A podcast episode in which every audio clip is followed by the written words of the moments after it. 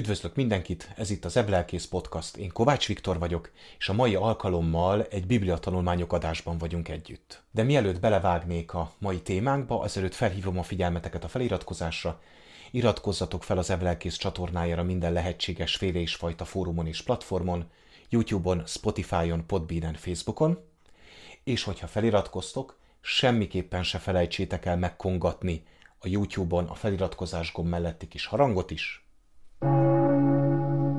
mert így jutnak el majd hozzátok a legfrissebb tartalmak. A Biblia tanulmányok harmadik évadának nyolcadik epizódjában vagyunk már együtt, Józsefnek a történetét vesszük végig szépen, sorról sorra, pontról pontra, és ez már ugye a nyolcadik epizód, úgyhogy ha nem láttad még az előző hetet, akkor belinkelem alulra az egész lejátszási listát, mindenképpen nézd meg, hogy átlásd az egész történetet, legalábbis azt a részét, amivel eddig foglalkoztunk. A múlt alkalommal azzal fejeztük be, hogy József a fáró elé kerülve megfejtette az álmokat, majd pedig a fáró maga után az első emberré tette Józsefet, az az egész birodalomban a második emberré, és bizony azáltal, hogy hogy ilyen hatalmat adományozott neki, sőt, ezt megerősítette különböző jelekkel, sőt, még feleséget is adott a számára, nem is akármilyen helyről. Ha mindez érdekel, hogy hogy történt, és még nem láttad az előző epizódot, akkor mindenképpen nézd meg.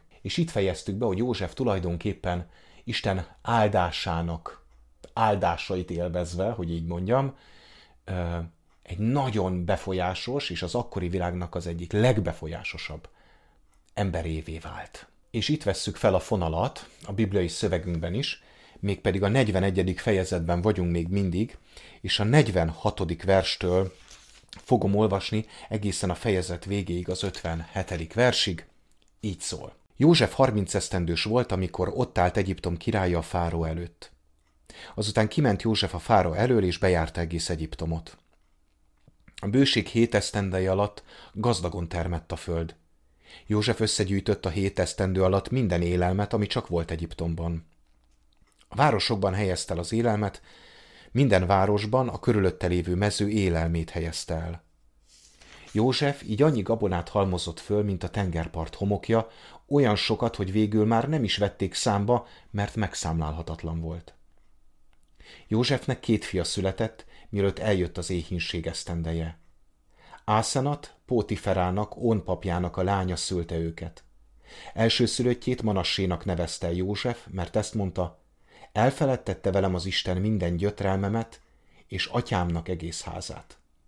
Másodikat pedig Efraimnak nevezte el, mert ezt mondta, megszaporított engem Isten nyomorúságom földjén.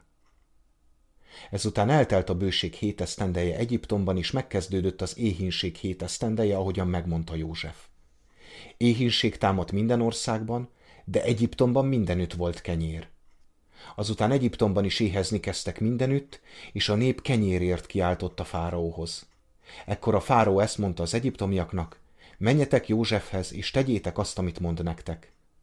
Amikor az éhínség kiterjedt az egész országra, József megnyitotta az összes magtárat, és gabonát árult az egyiptomiaknak, mert súlyos volt az éhínség Egyiptomban. És az egész földről Egyiptomba mentek Józsefhez gabonát vásárolni, mert súlyos volt az éhínség az egész földön. Eddig a mai szakaszunk. Most először találunk Józsefről konkrét ö, életkori adatot, mégpedig azt, hogy 30 éves volt, amikor a fáró előtt állt, tehát nagyon fiatal volt még tulajdonképpen, amikor, amikor Egyiptomba került, és a sok-sok éven keresztül szolgált, majd börtönbe is volt évekig, és 30 esztendős korára jutott el odáig, hogy Egyiptomnak a felügyelője lett, ahogyan a Biblia írja.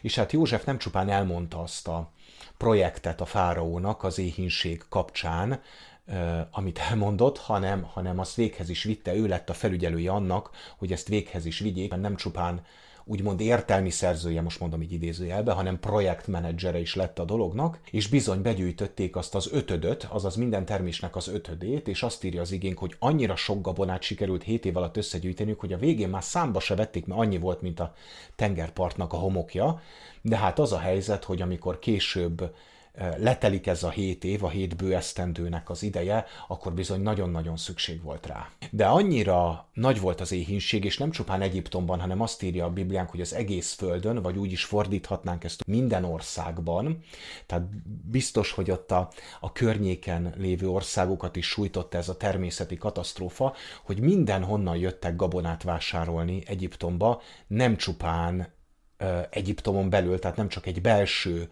piaca volt ennek a gabonának, hanem bizony a nemzetközi piacra is eljutott a híre. És hát Józsefnek a házasságáról is olvashatunk, vagy, vagy inkább a gyermekáldásról, és a hétbő esztendő alatt azt írja az igénk, hogy két gyermeke is született, az egyik Manassé, és a másik pedig Efraim. És hogyha valakinek ismerősek ezek a nevek, akkor az nem véletlen, mert hogy, és itt most egy kis spoileres rész következik, nem a József történetre vonatkozóan, hanem később Mózes történetére vonatkozóan, ugyanis már az előző epizódban is mondtam azt, hogy József és Mózes között az egy hasonlóság volt, hogy mindketten papok lányait vették el, akik nem az Istennek a papjai voltak. Ez egy nagyon izgalmas dolog. De ebben is közösek, hogy, hogy azok a törzsek, akiket aztán majd Mózes visz ki majd Egyiptomból, innen, ahol most vagyunk, innen Egyiptomból viszi el a Szentföldre, az a bizonyos 12 törzs, a között ott van Manassé és Efraim is.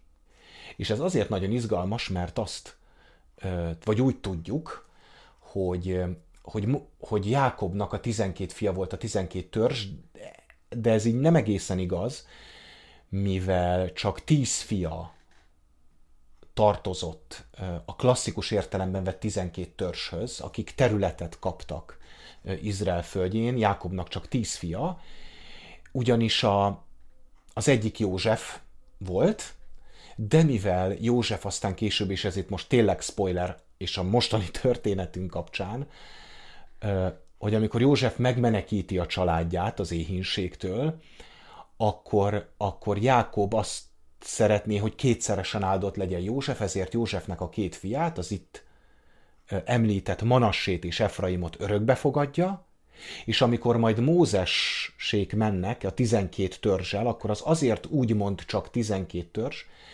mert hogy Jákobnak ugye az egyik fia, aki kiesett a 12-ből, az József, helyette lett kettő, de még egy fia úgymond kiesett, szintén idézőjelben mondom, az pedig Lévi volt, ugyanis ők a papi szolgálatokat végezték, illetve a templom és a kultusz körüli szolgálatot, ergo ők nem kaptak törzsi területet, tehát így jött ki tulajdonképpen a 12 Lévi és József nélkül, de Efraimmal és Manasséval. És nagyon érdekes, mert ahogyan a Bibliában szinte minden név Manassinak és Efraimnak a neve is beszédes név, azaz jelent valamit, vagy legalábbis etimológiailag nagyon közelít olyan jelentésekhez, amelyet megalapozottnak tekinthetünk, és amelyet a Biblia is leír. Azt írja a Szentírás, hogy Manassénak a neve azt jelenti, hogy Isten elfeledteti velem, és ez az eredeti Héberben úgy hangzik, hogy ki násáni Elohim. És ugye József itt arra célzott ezzel a névvel, hogy az Isten elfelejtette vele a nyomorúságát, a rossz dolgokat, és még adott esetben az eredeti származási családját is, és hát ilyen nagy áldást adott neki. És a második fiúnak pedig Efraimnak a neve úgy hangzik a Héberben, hogy ki Hifráni Elohim, azaz megszaporított vagy gyümölcsözővé tett az Úr. József bizonyságot tesz a gyermekeinek a nevével arról, hogy az Isten neki gondját viseli Egyiptomban. És hát itt is van még két nagyon érdekes dolog, amit József történetében rendszeresen meg lehet figyelni, mégpedig az, hogy hogyan kapcsolódik későbbi személyekhez, ugye már Mózesről beszéltünk, de bizony Jézushoz is. Már az előző epizódokban is több olyan momentum volt, amelyel, amelyel tulajdonképpen József egyfajta előképe, előképévé vált Jézusnak, de hát ebben a mai történetben is van két olyan pont, ami nagyon-nagyon izgalmasan hozzáköti Józsefet Jézushoz. És ez a két pont pedig, az egyik az, hogy József 30 éves volt, amikor a fáró előtt állt, és a másik pont pedig az, amikor bekövetkezik az éhínség, akkor azt mondja a fáraó, hogy, hogy menjetek Józsefhez és tegyétek, amit mond. Mondjuk így, hogy veterán bibliaolvasók számára talán már be is ugrott egy történet erről a két információról, és hogyha itt a János Evangélium a második fejezetének első 11 versében lévő kánai mennyegzőre gondoltatok, akkor jól gondoltátok, mert hogy tulajdonképpen ugye Jézus mikor kezdte el a szolgálatát, hány éves korában? 30 éves korában, és mi volt az első csodatétele? Az, hogy a kánai mennyegzőn a vizet borrá változtatta, és ott mit mondott Mária Jézusnak az anyja a szolgáknak, amikor kiderült, hogy nincs boruk? Azt mondta, hogy menjetek és tegyétek azt, amit Jézus mond. És ez egy olyan erős párhuzam, hogyha eddig még lehetett kétségünk afelől, hogy József személye és története az előképe Krisztusnak, akkor itt most már biztos, hogy nincsen. Köszönöm szépen, hogy velem tartottatok. Ez volt a Biblia tanulmányok harmadik évadának nyolcadik epizódja. Iratkozzatok fel, osszátok meg a tartalmakat, lájkoljatok, kommenteljetek és minden ilyesmit, és találkozzunk legközelebb. Sziasztok!